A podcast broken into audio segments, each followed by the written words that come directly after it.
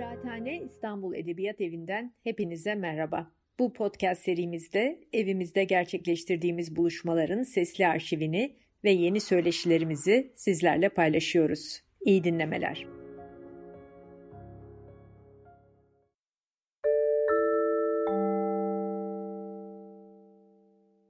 Merhaba Fatma Nur, merhaba Sude, e, merhaba herkese. E, biz bugün burada e, birbiriyle arkadaş olan e, ve birbirinin okuru olan üç şair olarak konuşacağız. E, şiir Gulyabani'dir ölmez diyen bir, e, bir grup Gulyabani'nin parçası olarak buradayız aynı zamanda.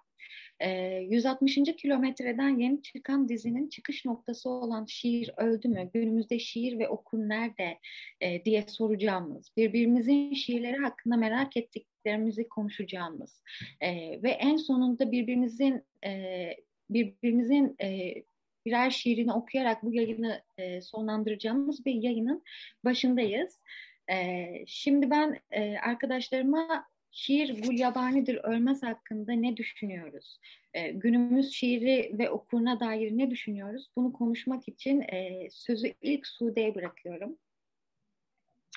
Herkese merhaba öncelikle. Ee, Seyhan Erözçelik'in şiir Gulyabanidir ölmez lafı harika bir söz bence. Çünkü e, Gulyabani bir sanrıdır. Bir mekanda sınırlanmayan, sabit olmayan bir sanrı, zamansız bir sanrı. Gerçekten şiir gibi. Başka bir tür aklıma gelmiyor açıkçası. Her döneme göre şekil değiştiren, uyum sağlayan, uyuma boyun bükülmeyecek yerde baş kaldıran, bu kadar değişime uğrayan ve özgür olan bir tür. Şiir ölmez, zor koşullarla mücadele edebilen bir canlı gibi. Benim aklıma kaktüsleri getiriyor ya da adaptasyon süreci çok gelişmiş bir canlı getiriyor. O yüzden manifestomuzu hatırlatmak istiyorum. Şairler var, şiir direniyor. İzciyiz biz. Teşekkür ederim. Seyhan Erözçelik'in e, tespiti tabii ki doğru. Şiir gulyabanidir, ölüp ölüp e, dirilir diyor Seyhan Erözçelik doğru. Fakat e, bunun dışında günümüz şiiri ve okuruna dair de bu e, meseleyi biraz açacak olursam bu konuda söylemek istediğim bazı şeyler var. Ee, Selim Yücel'le yaptığımız bir söyleşide ben şiir ve okur ilişkisini şiir ve toplum ilişkisinden ayrı değerlendirmek gerek demiştim. Hala daha aynı fikirdeyim çünkü okur şiirle toplum arasında şiire daha yok, yakın bir konumda duruyor ve bu mesafe gitgide kısalıyor. Teknolojik yayın imkanları, bunların birleşmesi, şiir yayınlamanın kolaylaşması, vesaire bu mesafeyi kısaltıyor. Az sayıdaki şiir okuru şiir tarafına daha da yaklaşıyor. Yani iyi bir okur şairliğin sadece bir adım uzağında gibi görünüyor. Fakat şiir ve okurun yakınlaştığı ölçüde şiir ve toplumun da birbirinden uzaklaştığını düşünüyorum. Ve e, şiir konsantre bir zevk, nadide bir ilgi alanı haline gelmesi tehlikesiyle yüz yüze şiirin toplum tarafından ilgi görmemesinin bugün yazılan şiirin niteliğiyle ya da işte 30-40 yıl öncesinin şiirlerine göre daha az şiir olmasıyla da ilgisi yok. Yani hem tüm dünyada hem de kendi coğrafyamızda insanların eskiye nazaran bugün şiiri ayıracağı zaman ya da onları şiire çeken sebepler vesaire hani değişmiş, azalmış, Ömer Şişman'ın bir de 2015'te belirttiği Türkiye'de şiiri izleyen 300 kişi kaldı. Tespiti de gülümsetiyor bugünden bakınca şimdi. Bazen diyorum ki 300 bile e, değildir yani. E, 300 kişi bile kalmamıştır. Çünkü şairlerin e, birbirlerinin şiirini tam anlamıyla e, takip ettiği de şüpheli. Yani bu durumda şiire gerçekten e, gulyabanilik noktasında çok fazla iş düşüyor. Yani hep hepimize iş düşüyor. Yapacak bir şey yok. Bu, bunun da böyle olduğunu kabul ederek e, yazmaya devam ediyoruz. Benim söyleyeceklerim de bunlar. Teşekkürler. Ee, şiir okurluğu roman ya da öykü okurluğu gibi değil bence. Daha bir özen, e, daha e, daha bir şiir okuma deneyimi istiyor. E, okur sayısının az olmasını e, önemsemiyorum. E, ben birkaç ben e, birkaç arkadaşım, birkaç e, yaşayan şair, birkaç da uzak okurla buluşsam mutlu olurum. E, elbette insan yazdığı şeyin e, birine ulaşmasını, e, temas etmesini, belki o birinden gelecek yorumla beslenmeyi ister. E, işin esası kendi benzerlerine erişmek ister. E, ben yazdığım şiirlerden bağımsız olarak e, şiirin bir direniş zamanında olduğunu 160. kilometreden öğrendim. E, biraz da şanslıyım tabii. Şiir direnirken 160. kilometre ile birlikte olmak e, benim için güven veren bir yanı var. E, Gulyabani dizisi şiir Gulyabani'dir ölmez diyor ya bu e, sadece bugün için değil gelecekte de biz şairlerin başına gelebilecek kötü şeyler için bir sigorta gibi e, çok güvenli ve güçlü hissediyorum burada. E, o yüzden e, bu dizinin editörleri Ahmet Güntan'a ve Ömer Şişman'a e, teşekkürler ve e, sorulara ve cevaplara başlayabiliriz. Ben başlayayım. Ee, ikinize de yönelteceğim bu sorumu. Kısmen de gözlemimi. Ee, Fatma Nur'un kitabı sanki bir bütün gibiydi. Kitap olacaklarını bilen şiirler gibiydi. Ee, ahenkli geldiler. Ee, Fatma Nur, sen şiirlerini bir dosya adı altında mı yazdın? Yoksa hali hazırda yazmış olduğun e, şiirleri mi birleştirdin Lady Papa'da? Aynı soruyu e, Ervin'e de şöyle sormak istiyorum. E, Roma benim kalbim yaktı ben bu ahengi baştan sona ben onda da hissettim. Ama onu daha çok senin şiir tarzına, e, şiir anlayışına yordum. Acaba doğrular mı diye önce Fatma Nur sana sorayım. Yani e, bir dosya oluşturacağımı bilerek mi yaptım sorusuna evet diyebilirim galiba. E, çünkü aklımda nasıl şiirler yazmak istediğim önceden e, belirmişti. Daha doğrusu çizmek istediğim rota diyeyim. Girmek istediğim kanalı ya da e, kulvarı bulmuştum diyebilirim. Bu görüntülerle zihnimdeki imajlarla yola çıktım. E, tanımadıklar, işte ne diyalogları, hakikiyat daneleri, diğer uzun şiirler, klasik anlamda yazdığım şiirlere yakın şiirler vesaire hepsi e, bir bütünlük oluşturdu. Aklımdaki tarife az çok uydu diyebilirim yani evet. Teşekkür ederim. Ee, e, Roma Benim Kalbim yaktaki şiirlerin e, birkaçı hariç e, hemen hepsini iki yıl içinde ve çok benzer duygu frekansları arasında yazdım.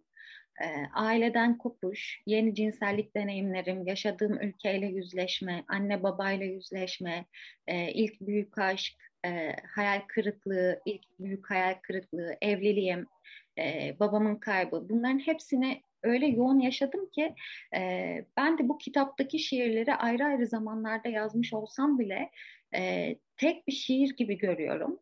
E, kitap fikrim bir konsept üzerine değildi ama sonuçta e, kendi şiirlerime baktığımda aslında tek bir şiiri yazmaya çalıştığımı görüyorum.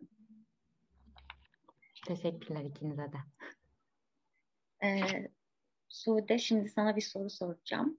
E, ben de e, bize sorduğun soruyu sana sormak istiyorum aslında. Artık ilk e, artık ilk kitabı olan bir şairsin. E, insan kitabını eline aldığında farklı farklı zamanlarda yazdığı şiirleri bir kitap halinde gördüğünde aslında tek bir şiir mi e, yazıp yazmadığını soruyor kendine. E, bütün bunlar tek bir şiir mi? Neyin şiiri o halde? Sen nasıl hissediyorsun?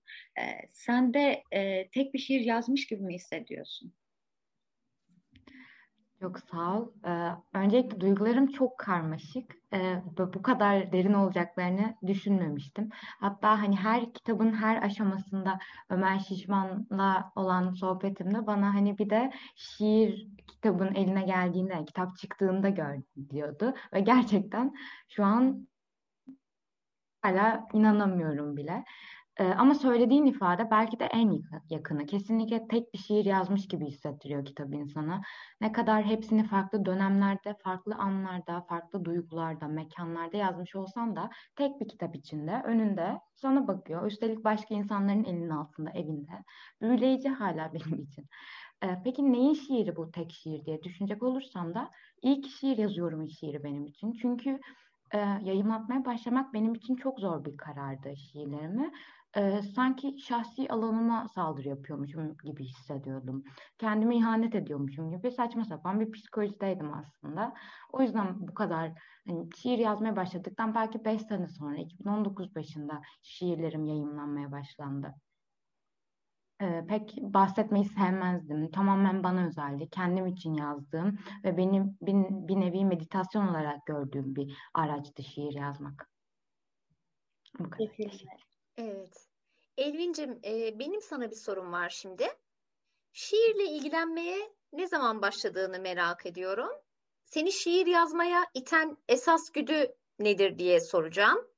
E, bir de yazmanın iyileştirici bir etkisi olduğunu düşünüyor musun?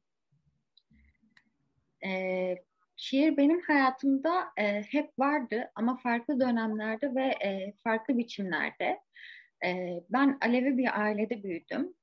Evimizde sürekli sözleri Yunus Emre'ye, Pir Sultan Abdal'a, Hacı Bektaşi Veli'ye ait türküler, şarkılar dinlenirdi.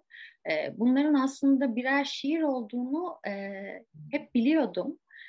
Daha doğrusu bunu bana öğretenin kim olduğunu hatırlamıyorum. Çok daha küçük yaşlarımda dedem, babam, annem bana bunların aslında birer şiir olduğunu söylemiş olabilir. E, şiir o zamanlar ermiş insanların e, diğer insanları iyileştirmek için, onların hayatlarını düzgünleştirmek için e, söyledikleri sözlermiş gibi geliyordu. E, ortaokuldaysa Nazım Hikmet ve Orhan Veli'yi öğrendim. Yani şiirleri ilk defa kitaplardan okumaya başladım. Onların şiirleri de e, Yunus Emre'ler gibi, Pir Sultanlar gibi iyi şeylerden söz ediyordu. E, onlar da ermiş olmalı gibi öyle düşünüyordum. E, ayrıca ortaokul ve lisede e, tiyatrocu olmak istiyordum ve e, okuduğum oyunların çoğu hep şiir gibiydi. Ee, özellikle antik tragedyalarda oyun kişileriyle kişisel e, duygulara yönelip Kora, e, Kora ile bir kişisel duyguyu genelleştirip dinsel bir havaya sokardı. Bu bana çok e, şiirsel geliyordu. E, şiir her zaman farklı e, şekillerde hep vardı e, hayatımda o yüzden. E, şiir yazmaya beni iten esas güdü neydi diye sormuştum. E, Şiir yazmaya lisede çok sevdiğim edebiyat öğretmenim Akan Selinger sayesinde başladım aslında. Şiiri o kadar çok seviyorduk ki e, kanaat notumuzu kendi verdiği şiir ödevleriyle yükseltmemizi istiyordu. E, belli kavramlar ve sözcükler verip bunlarla şiir kurmamızı istiyordu. E, yani aslında kanaat notumu yüksek tutmak için e, yazmaya başladım diyebilirim. E, burada yazdığım şiirleri öğretmenim beğendiği için benimle ayrı bir şiir çalışması yürütmeye başladı. E, haftada bir gün sadece ikimiz e, Kuvayi Milliye'yi Osmanlıca sözlük yardımıyla dize dize okuyorduk. Benim en büyük şansım da Hakan Selinger. E, gene bir diğer edebiyat öğretmenim Lütfiye Soylu bana başka bir şiirin var olduğunu gösteren ilk kişiydi. E, bütün eğitim hayatım boyunca e, onların e, destekleriyle e, şiirde bir kendime bir e, bir alan buldum diyebilirim. E, gene bir sorun daha vardı. Yazmanın iyileştirici bir etkisi olduğunu e, düşünüyor muyum diye sormuşsun. E, şiir başlangıçta evet sadece iyileştiren şifalı sözler gibiydi. Ama sonradan başka şairleri tanıdıkça ve okudukça e, şiirin dünyayı anlama ve e, onunla baş etme yolu olduğunu öğrenmeye başladım. E, bugün bir şiir yazdığımda onun iyileştirici olup olmamasından daha önce içinde dünyayı anlama ve e, kavramayla ilgili üretilmiş bir bilgi var mı yok mu ona bakıyorum. E, şiirin iyileştirici özelliği daha sonradan geliyor. E, benim kendi şiirimde anlama ve kavrama çabası daha ön planda. E, iyileştirici şiirler yazmaktansa anlayıcı, kavrayıcı şiirler yazmayı daha çok isterim. Hı hı. Teşekkürler Elvin'cim. Sude, sana şimdi bir soru sormak istiyorum. Ee, ne zaman şiir yazmaya başladığını hatırlıyor musun? Bu birinci soru. İlk okuduğun, etkilendiğin şairler kimlerdi? Senin için özel bir şiir var mıydı? Şiir okumak ve şiir yazmak arasında kurduğun ilişkiyi açar mısın biraz? E, tabii ki e, 13 yaşında şiir yazmaya başladığımı hatırlıyorum. E, bundan da yaklaşık bir sene önce 12 yaşında da şiir okumaya başlamıştım. Hatta annemle Bağdat Caddesi'nde bir kitapçıya girip kitap bakarken Nazım Hikmet'in Yapı Kredi'den çıkan bir kitabını bulup çok sevip e, aldığımı hatırlıyorum. Hala da durur. E, ama beni şiir yazdırmaya başlayan kitap, ne kitap değil, şair. E, Turgut Uyar yani hala büyük bir hayranlığım var. Hala çok severek okuyorum. Ve onun kitaplarını edinmeye çalışıyordum ve en sevdiğim şiiri Eski Kırık Bardaklar ve onu kopartıp duvarıma astığımı hatırlıyorum küçükken.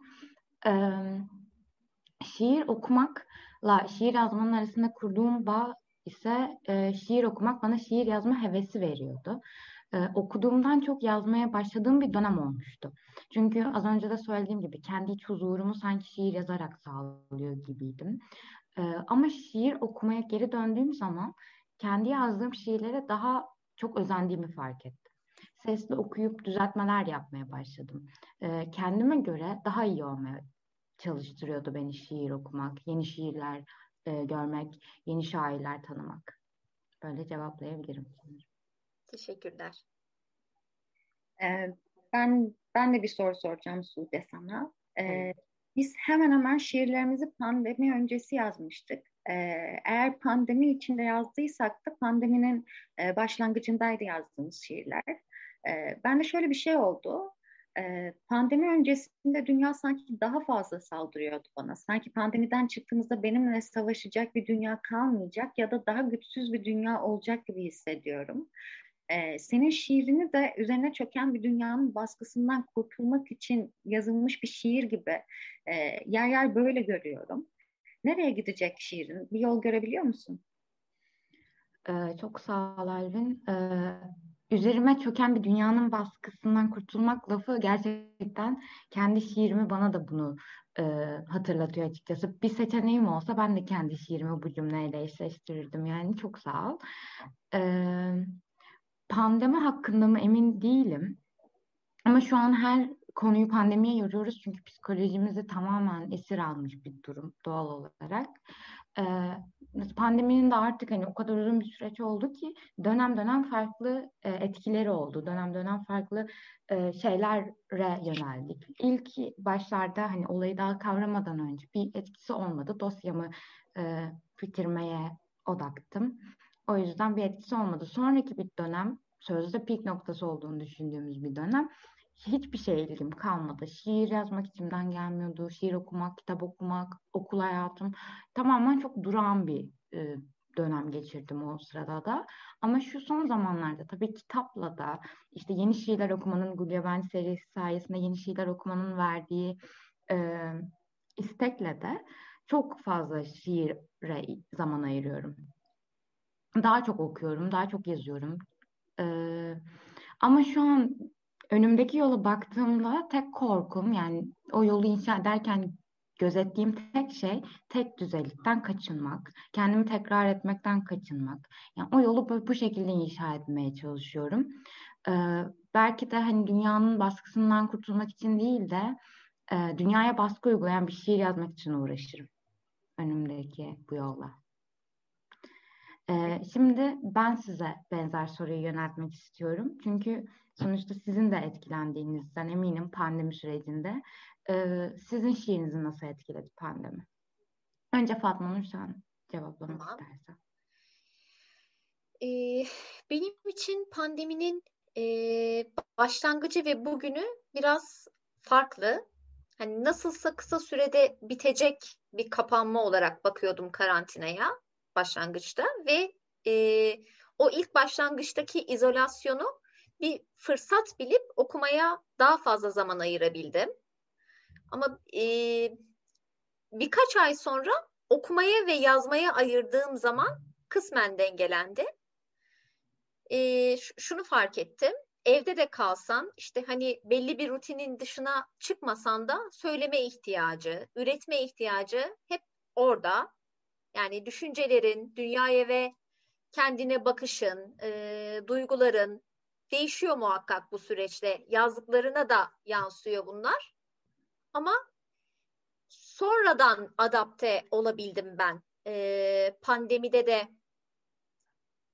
eski e, düzeydeki şiir yazma hevesime diyelim. Sonradan pandeminin başında değil de sonradan açıldım. Daha çok okuyordum pandeminin başında. Ee, pandemiden önce bana şiir yazdıran şey e, yeryüzünün tuzaklarıydı. E, benim burcum yengeç. E, evcilim gerçekten. Yani ev, evi seviyorum. E, dışarıdaki tehlikeler de beni e, korkutur. E, şiiri de zaten bu dışarıdaki tehlikeli dünyadan korunmak, onunla doğrudan iletişim kuramadığım için yazıyorum. E, ama pandemi bana bir tür olarak e, insanın acizliğini de öğretti. E, bir hastalık geliyor, bir salgın başlıyor, ekonomiler çöküyor, yoksulların çaresizliği gözler önüne seriliyor ve insanlar hala birbirini kemirmeye devam ediyor. Pandemi sayesinde insanı daha e, aciz bir tür olarak görmeye başladım diyebilirim. Teşekkür ediyorum ikinize de. Evet ben bir soru soruyorum şimdi Fatma Nur'a. Ee, Lady Papa'dan önce kimyadaki anlamıyla e, kararsız şiirler yazdığını söylemiştin. E, bu tanımın çok hoşuma gitmişti. Benim ablam da kimyacı. E, ona kararsızlığı sorduğumda e, moleküllerin düzen araması ama bulamaması gibi bir yanıt verdi.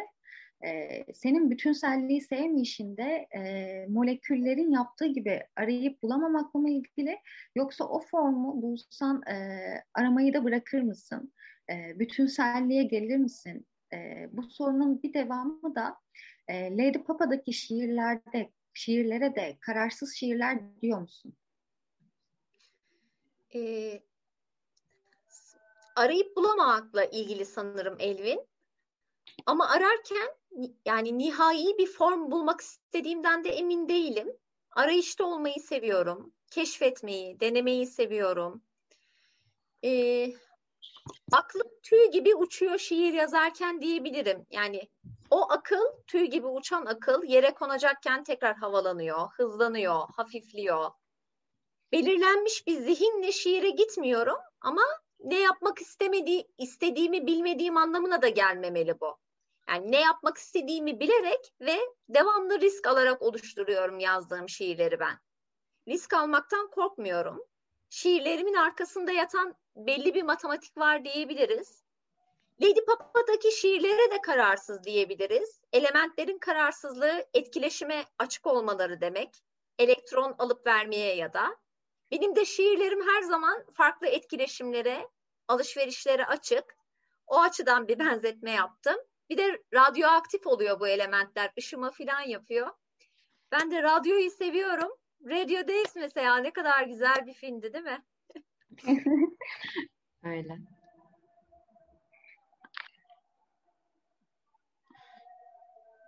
Ee, sen bana soruyorsun galiba Fatma Nurcuğum. Evet. Ee, Sude soracak sanmıştım. Doğru ben soruyorum. Devam ediyorum.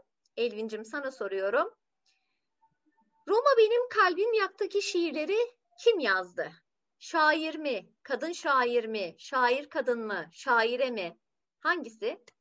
Bir de şöyle bir şey var ya, hiçbir erkek şairin şiiri üzerine e, değerlendirmede bulunur, bulunurken e, onun cinsiyeti öne çıkarılmıyor. Erkeklik vurgusu yapılmıyor.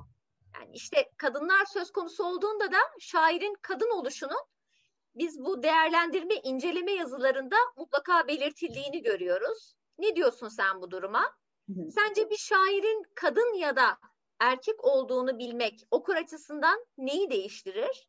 Ee, şiir yazan kadınların eserlerine yönelik her şeyden önce bu eseri veren kişinin kadın olduğu bilgisi ve bu yüzden beklentinin e, yüksek tutulmaması gerektiği mi salık veriliyor bize? Yani bu vurgu ne açıdan gerekli veya gereksiz? Bu konuda neler söylemek istersin merak ediyorum. Ee, bu haklı nedenlerle zaman zaman ortaya çıkan bir konu. Ee, yani e, şair, e, şair mi, kadın şair mi konusu. Ee, yani bu konu üzerine aslında pek düşünmüyorum, anlamlı bulmuyorum. Ee, ben önce bir şairim. Ee, şairin her muafredit bir sözcük olduğunu düşünüyorum. cinsiyetsiz değil her mafrodit. Ben cinsiyetlere inanıyorum. E, bir kadının o an dalından düşen bir yaprağı izlerkenki düşünceleriyle bir erkeğin aynı yaprağın düşüşüne baktığında düşündükleri aynı değil.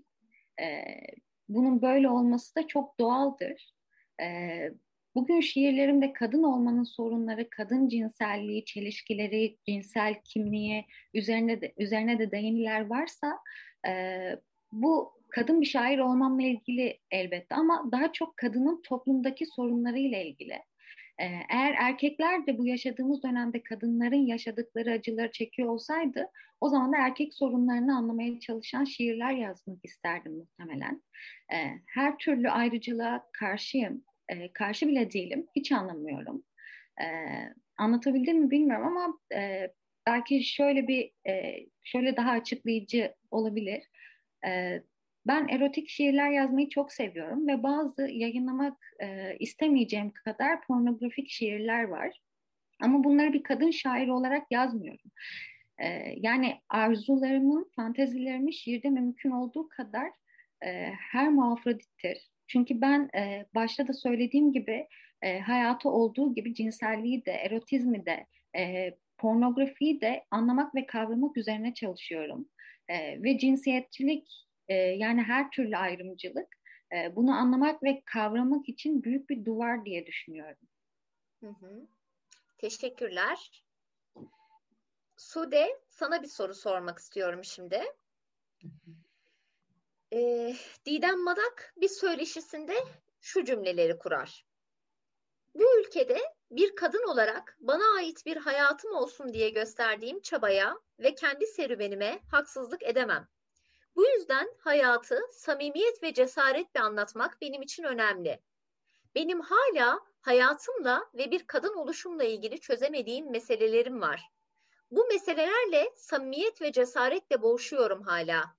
Şiirlerimin hepsi benden parçalarla dolu. Bu yüzden biraz kadınsı, durup dururken bağıran şiirler, diyor. Peki sen şiirinin gücünü e, nereden aldığını düşünüyorsun? Bu bir sorun. Diğer sorum da şiirinin ayırt edici ve belirgin özelliklerinin neler olduğunu düşünüyorsun. Bu gücün doğallık olduğunu düşünüyorum en başında. Çünkü hiçbir şiirime e, çok uzun uğraşlar sonucu kafa patlatarak yapıp ya kendimi şartlamışım böyle yapamam diye. Çok içten gelmesi gerekiyor. Çok işte e, kendi tartışmaları bir sürede kısa yazmam gerekiyor. Kendimi kasmamam gerekiyor. Çünkü eğer çok kastıysam zaten o şiirin güzel olduğu güzelliği gözüme gözükmüyor açıkçası. Ama bazen de kendimi o kadar çok açıklıyorum ki dönüp baktığımda kendimi fazla mı ortaya koydum diye düşünebiliyorum. Özellikle değildir şiirimde. E, yayımlanmadan önce tereddüt etmiştim açıkçası. Çok fazla kendimi hissediyordum o şiirde çünkü. E, bunun ayırt edici olduğunu düşünüyorum açıkçası. Şairine ele çok veren bir şiir. E, ağdalı bir dil kullanmaya hiçbir zaman çalışmıyorum. E, bir iç ses gibi. Ben sadece kendi iç sesimi duyabiliyorum ve onu yazabiliyorum gibi hissediyorum. E, hepimizin üstesinden gelmeye çalıştığı, gündelik isyanları bastırmaya çalışması şiirimin bence e, ayırt edici özelliği. Hı hı. Teşekkürler. Fatma Nur, sana bir soru soracağım tekrar. Ee, bu şiirleri yazdığın dönem içinde e, seni rahatsız eden, sana bu şiirleri yazdıran e, ana duygular ve ana konular nelerdi? Yani iyice ayyuka çıkan e, bir gerçeğin son yıllarda tokat gibi hayatımın her alanında yüzüme çarpması beni rahatsız etti. Etmeye de devam ediyor. Bu gerçekte hilafete evrilme riski taşıyan yoksul bir Orta Doğu ülkesi olduğumuz gerçeği. İşsizliğin, darboğazın, açlığın bunca görünür olduğu bir yerde üç maymunu oynayanlar gerçekten midemi bulandırıyor. Müthiş bir adaletsizlik, gelir ve cinsiyet eşitsizliği söz konusu. İnsan hakları yok sayılıyor. Sanki bunlar hiç yaşanmıyormuş da başka çözülmeyen tek bir konumuz kalmamış gibi din devletine geçmenin koşulları olgunlaştırılmaya çalışılıyor. Eşi benzeri olmayan bir e, siyasi yüzsüzlük bir yandan, arsızlık ve aymazlık söz konusu.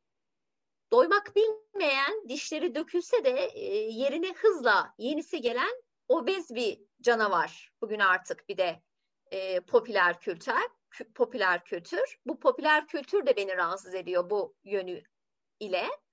E, politik doğruculuk rahatsız ediyor. Basın, sosyal medya vesaire bunların popüler kültür kanalına eklemlendiğini biliyoruz zaten. Bu, bunların hepsi bir nevi totaliterizm aracı olarak geliyor bana. Her an tahakküm alanı genişliyor. Böyle olunca da ne oluyor? Düşünce ve ifade özgürlüğümüz baskılanıyor. En nefret ettiğim şey bu da.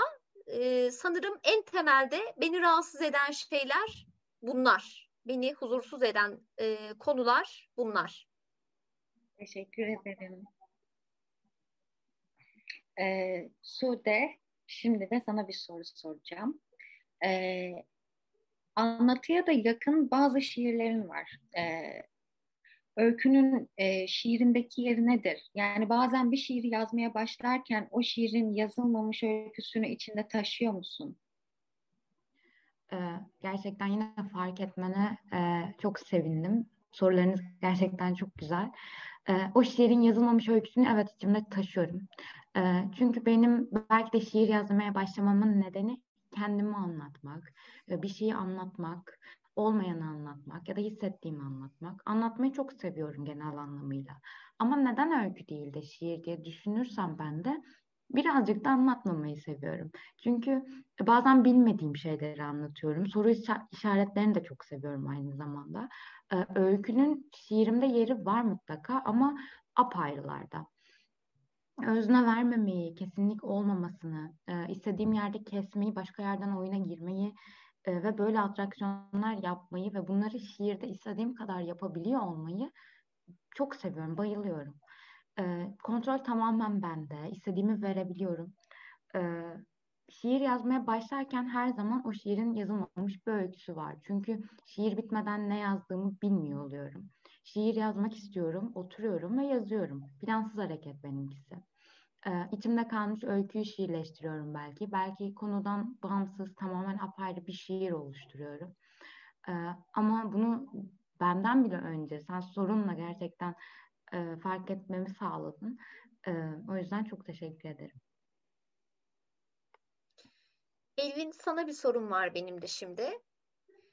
Ee, Gülten Akın İnce Şeyleri Anlamak başlıklı söyleşisinde yaşamın kendisi için büyülü, giz dolu, harikulade ola geldiğini ve düşlerle, imgelerle beslenen aşk dolu bir yapısı olduğunu ifade ediyor. Bununla birlikte kendi kuşağındaki kadınların susmak, sakin durmak, coşkuyu belli etmemek için eğitildiğini söylüyor.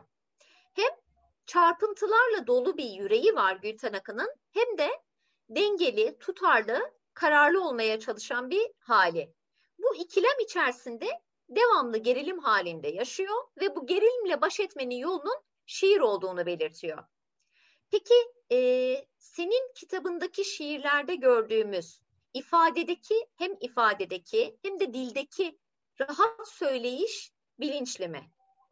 Duygularını, e, düşüncelerini bastırmaya, işte seni susturmaya ve sakin kalmaya, coşkuna ket vurmaya çalışan sisteme ya da tabulara isyan mı ediyorsun? Ne dersin?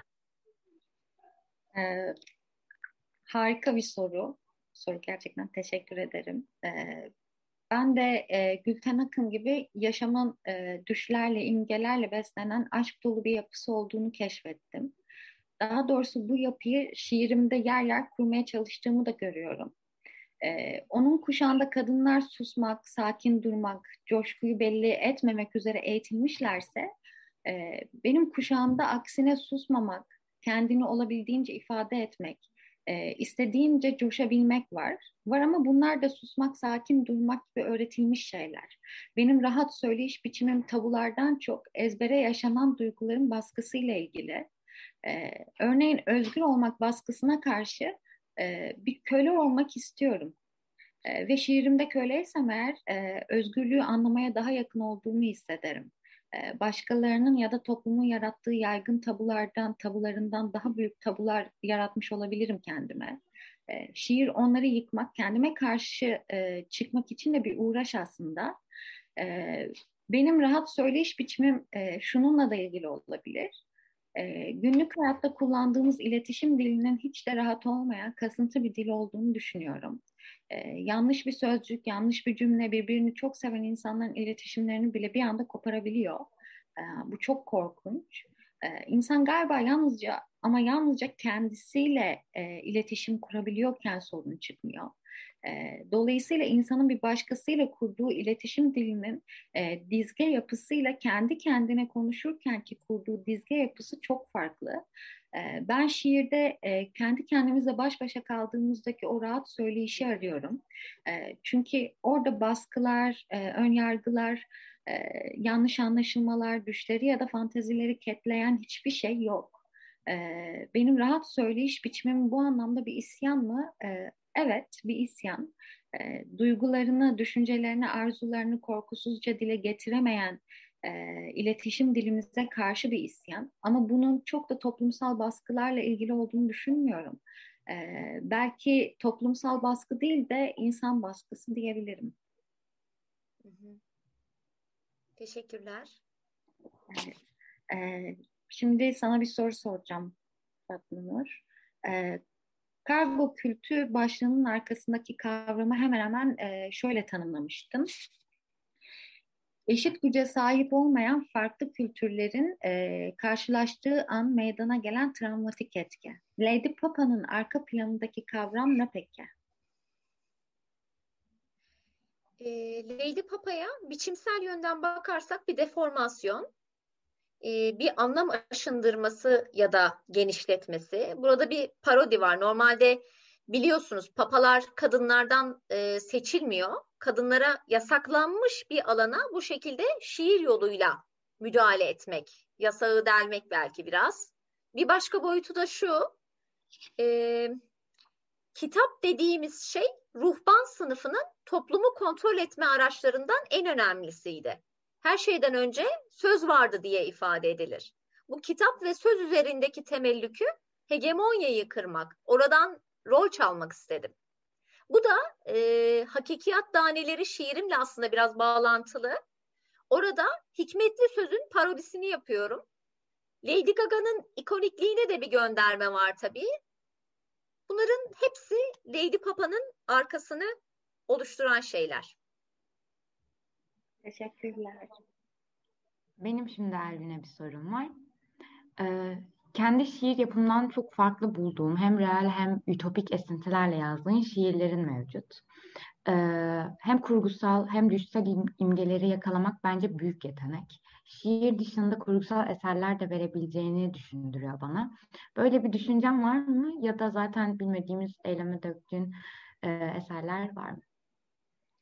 Evet Teşekkür ederim öncelikle e, Sude. E, benim iki tür şiir kurma biçimim var. E, birinin nasıl olduğunu bilmiyorum. Zıl diye geliyor. E, şiire benzeyen bir şey olduğunu anlıyorum ve çalışmaya başlıyorum. E, bu aniden oluyor. E, ama çok heyecanlı bir çalışma. Çünkü çok derinlerde çok özel bir bilginin peşindeymişim. E, onu yakın zamanda keşfedecekmişim gibi hissettiriyor. Ama benim asıl sevdiğim şiir çalışma biçimi e, fantastik düşler kurmak. Market alışverişinde, kuaförde, dişçide, derste, yoga yaparken her an kendimi bir fantezinin içine e, atabilirim. E, her fantezim şiire olanak tanımıyor tabii. Ama e, bazen ya işte bunu şiir biçiminde yazabilirim diyorsam e, o zaman oturup fantastik bir öykü kuruyormuş gibi fantastik bir şiir kuruyorum. E, en keyif aldığım çalışma böyle şiirler oluyor. E, çünkü şiirin olanakları zaten e, o kadar sonsuz ki e, ayrıca fantastik bir alanın içine girdiğimde kendimi istediğim gibi kay, kaybedebiliyorum. Eğer hayatta başka şeyler yapmak zorunda olmasam sadece böyle fantastik düşler kurarak yaşayabilirim ve çok da zengin bir yaşamım olduğunu düşünürüm. Gerçekler Orhan Durun'un da dediği gibi çok sıkıcı e, şu sıralar e, kısa öyküler yazmaya başladım. Acımasız çocuk öyküleri yazıyorum. E, ama asıl her zaman yapmak istediğim e, sanat, sinema. Çok sağ ol. Evet. E, Sude, benim sana bir sorum var. E, sınırı geçmek üzereyimi ailene ithaf ettin. E, merak ediyorum nasıl bir tepki aldın ailenden? E, şiirlerini takip ediyorlar mı onlar? Ve diğer sorum da sorunun içinde. Şiirinin sosyal ve fiziki çevrenle ilişkisinden biraz bahseder misin? Edebiyat dışında mesela beslendiğin kaynaklar nelerdir? Ee, tabii. Ee, ailemle bütünsel bir kitap kesinlikle sınırı geçmek üzereyim. Çünkü 20 yaşındayım ve hala onlarla yaşıyorum. Hayatıma döndüğüm ve baktığım zaman hani şu anki en büyük etkiler ailem tarafından e, sağlandı bana. E, tepkileri beklediğimden de çok yani beklediğimden de iyi. E, gururlu ve mutlular. Ellerinden pek düşürmüyorlar şu sıra. Ee, yani az önce de dediğim gibi çok takip ettirmiyordum aslında. Yani hani bana şiir yazdığımı bilirlerdi. Hani okumak isterlerdi ama hani ya hala çekincem var. Yani şiir kitabımı okuduklarında zaman bile içim böyle bir değişik oluyor. Ee, sosyal çevremi düşünecek olursam da yani herkes tabii roman okumakla, işte öykü okumakla alakalı bir çevrem var ama şiir gerçekten az kendi e, günlük hayatımı düşün, düşündüğüm zaman. E, ama şu son sırada ben hani benim ilgilenmem, e, sosyal medya, Instagram'ın etkisi e, hiç beklemediğim kişilerden, hiç beklemediğim tepkiler, e, şiir o, şiirime dönen yorumlar çok şaşırtıyor beni ve bunun hani gerçekten istekli ve hani meraklı bir soru, istekli ve görüş olduğunu anlayabiliyorum. O yüzden çok da mutlu ediyor beni bu. E, beslendiğim kaynak herhalde müziktir ve hani bunun şiirimle pek de bir alakası yok. Hani hatırlıyorum küçüklüğümden beri e, bir şeye odaklanmak istersem, bir şeyle ilgileniyorsam, üniversite sınavı sürecimde de hani çok iyi bir öğrenci olmaya çalışıyordum o dönemde de ve beni dikkat dağınıklığımı çözmeme, işte bir şeye odaklanmama çok müzik bağlar. Bir müzik beni aklıma bir şiir getirtir. Hala beni besleyen bir şey, bir kaynak. Hı hı, teşekkürler. Benim şimdi sana bir sorum var. Aslında daha çok gözlemim. Sen de böyle düşünüyor musun diye merak ediyorum. Ee, resmen şiire, şiirle bir ressam edasıyla şekil vermişsin Lady Papa'da. Ee, her şekilde şiirle karşılaşıyoruz. Uzun şiirler, kısa şiirler, iç içe geçmiş şiirler, tek başlık altındaki şiirler. Hepsi çok eğlenceli ve çok güzel. Ee, bence çok saygıdeğer bir şey bu her sayfa çevirişimde çok heyecanlandırdı ve kitabın bu kadar sürükleyici olmasını sağlayan en önemli unsur olduğunu düşünüyorum ben.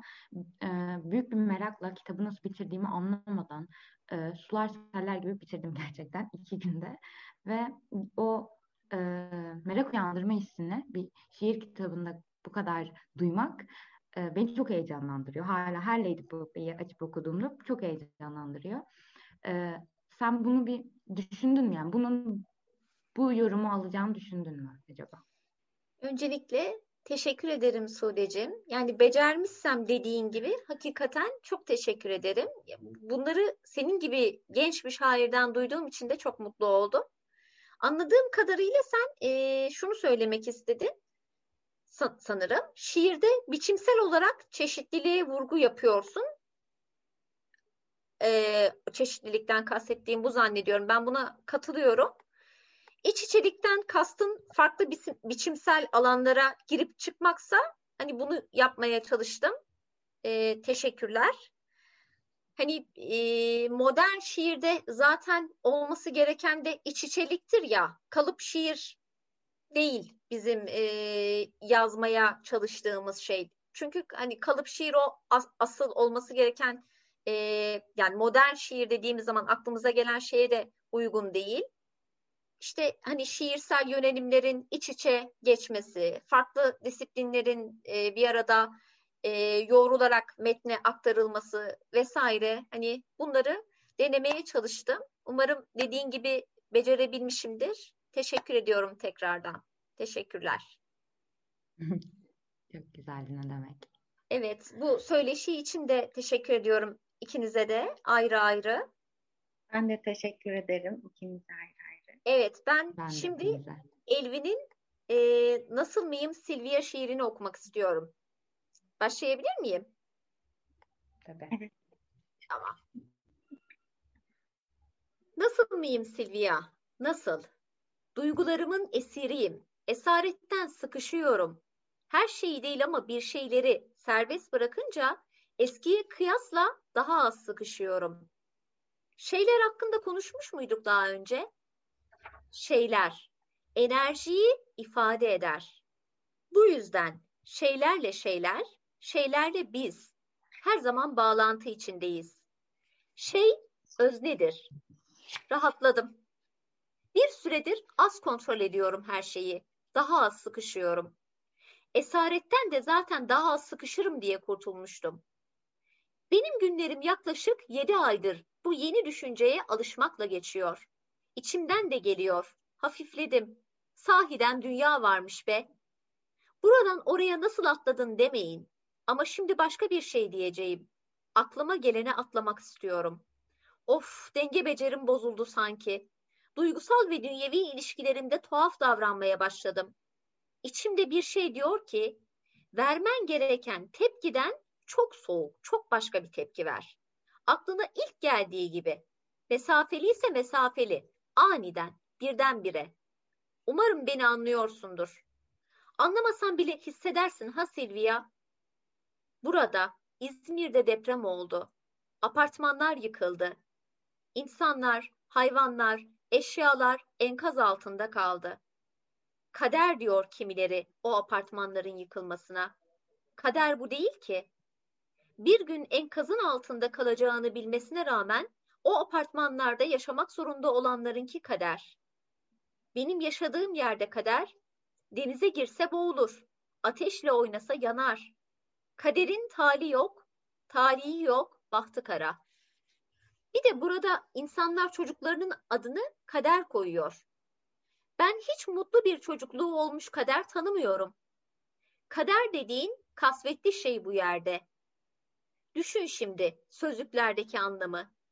Bütün olayların önceden ve değişmeyecek biçimde düzenlendiğinde inanılan ezeli takdir. O ezeli takdir hep felakettir. Burada böyledir. Benim aklıma kader dediğinde yani en başından kötü bir sonla biteceği belli olan takdiri ilahi gelir. Acaba seninle aynı yerde doğmuş, büyümüş ve yaşıyor olsam gene böyle hisseder miydim Silvia? Nasılsın diye soruyorsun ya, insan yaşadığı yere benzer. Yaşadığı yer gibi hisseder. Ama utanç içindeyim de. Nispeten şanslı olduğum için utanıyorum. Korkuyorum da. Dışarıda, dünyanın herhangi bir yerinde çaresiz bir insanın olduğunu düşünmek acı veriyor kalbime. Sıklıkla göz yumuyoruz hep birlikte. Bazen dokunabilir miyim diye elimi uzattığımda, elimi uzatarak dokunamayacağımı gördüğümde, it kendini diyorum, it. Elini uzatmak yetmiyorsa it kendini. Kolay kolay kimsenin canını acıtamayacağı ama benim defalarca dünyasını başına yıktığım anneme önce bunu ona yap, it kendini, it. Bir daha gelecek olsam dünyaya ama bu bilinçle.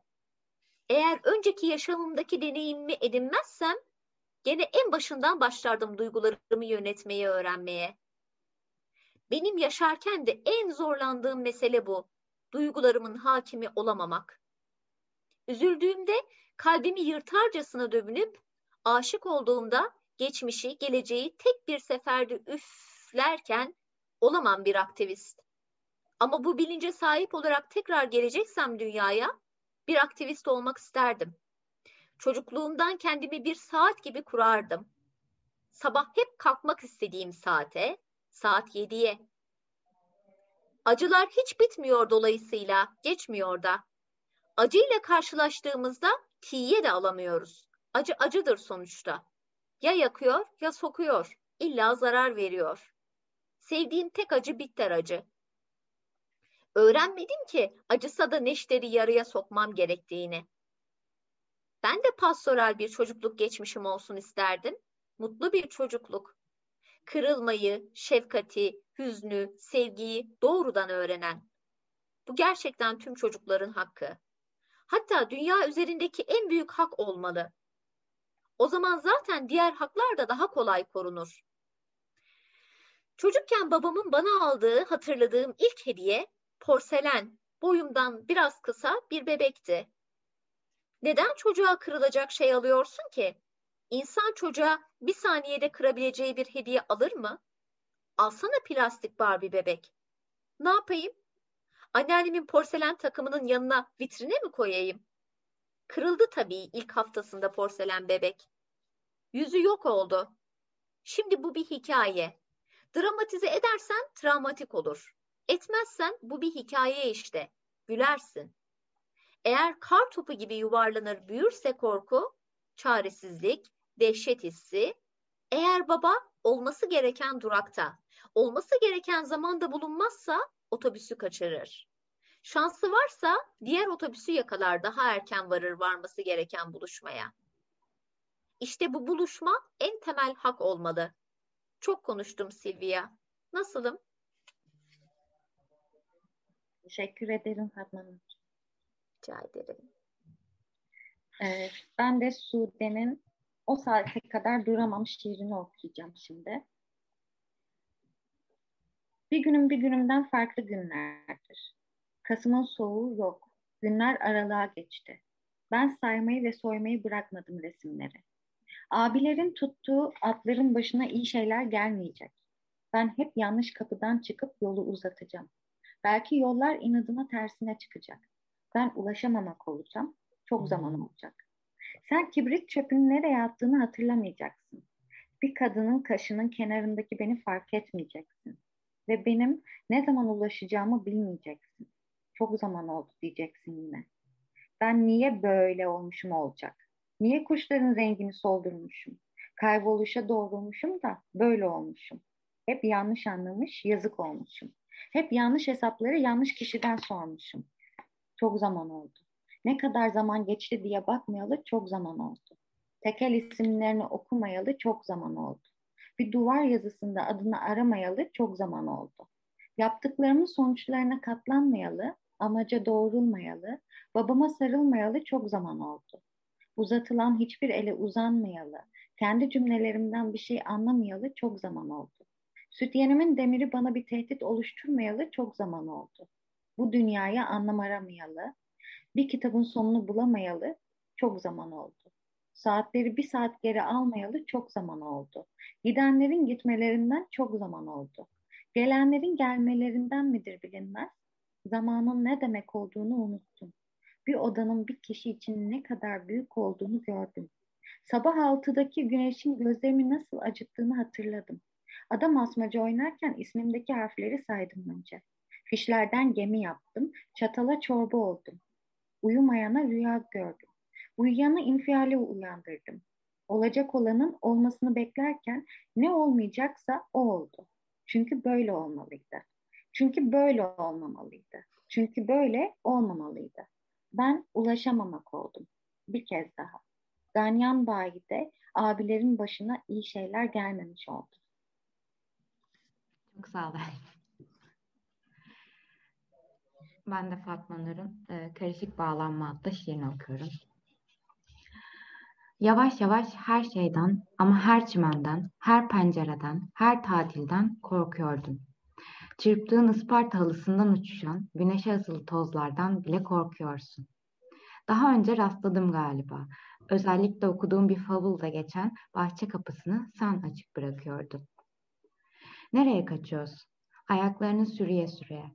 Hangi adı takıp kendine avuç içi çizgilerini falçata ile kazıyorsun?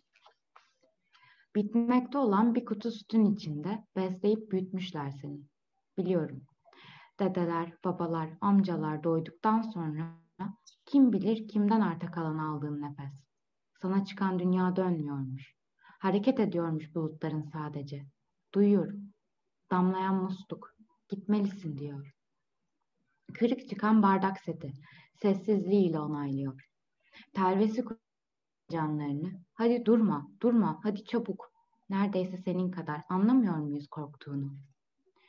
İnanmak için zapping sırasına girenler bir ömür bekle beklemekten varis büyütenler, en yakınlarının tesellisini, en yakınlarının gözlerinin akında, onlar çatlayıp morlaşan damarlar, güvenli, güvensiz, kaygılı, kararsız ya da karışık bağlanma seninki gibi bir çizik.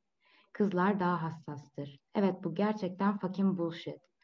Böylece kaç elma kabuğu bükülerek bana doğru katlanmıştır. Korkmasam da sayamazdım. Aşağıdan geçen suratları tanıyordum. Baston şemsiyeliler. Yukarıdan, hep biraz geriden bakanları da. Aynı anda birkaç yerde bulunamazsan, anılarını taşıyamazsan, isimler silinmezse daima korkuyorsun. Mutfak fayanslarında vites değiştirirken mesela, sonra çat diye geçmişti. Parlament sinema kulübünde. Korkarsın. Seni takip eden adamın tekinden saklanırken şu anda markette, sonra birden antik dünya haritalarının içinde kayıp bir ülkede korkardın. Paslanıp çürüyen güvertene isyan ediyorsun. Kaptansın. Kendi geminden korkacaksın. Teşekkürler Sude. Ne demek? Evet. Evet, Elvin ne diyorsun? Ee, yayını bitiriyoruz. Bitti. Yani. Ee, Chat'te ve Q&A'de e, sorularınız var. Chat'te bir soru var, Q&A'de de iki şu anda. Bakayım hemen.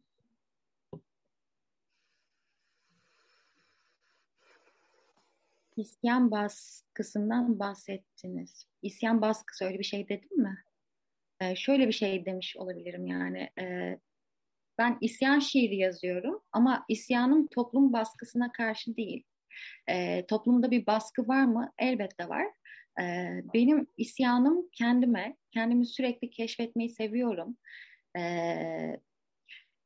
isyan baskısı değil de özgür olmak baskısı da var diyebilirim bunun için. Kafasında özgür olmayan birçok kişi ona özgür olmalısın, özgür olmalısın, özgür olmalısın diye baskı yapıldığı için e, özgürmüş gibi davranıyor.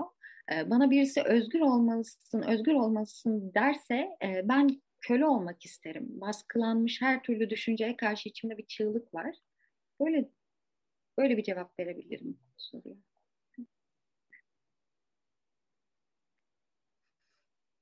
Başka soru var mı? Ee, iki tane de Q&A'de vardı. Ee, ekranın altında Q&A kutucuğundan var sanırım.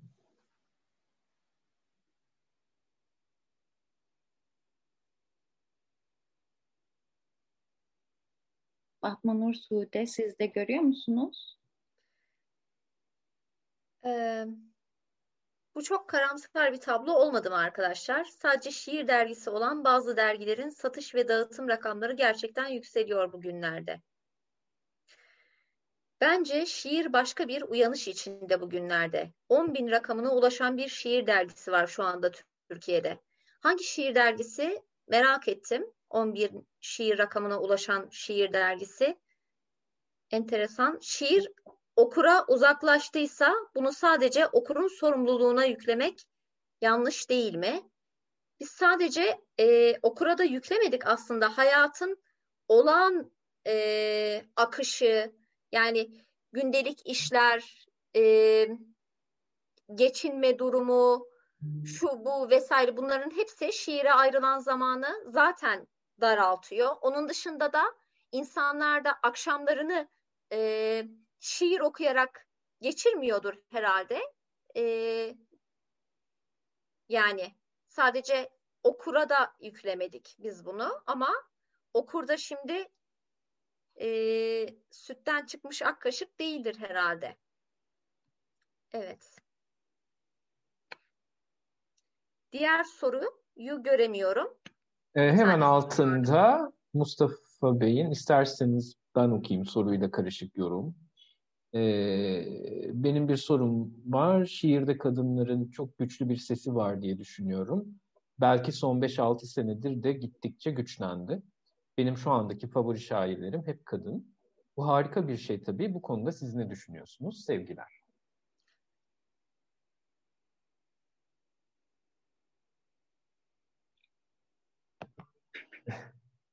ne diyorsunuz? Teşekkür ediyoruz. Teşekkürler, evet. Yani, Bizi dinlediğiniz için teşekkür ederiz. evet, teşekkürler. Ee, Yani keyifli bir söyleşiydi. Elvin ve Sude'ye de teşekkür ediyorum. Kıraathane İstanbul Edebiyat Evi ekibine de teşekkürler.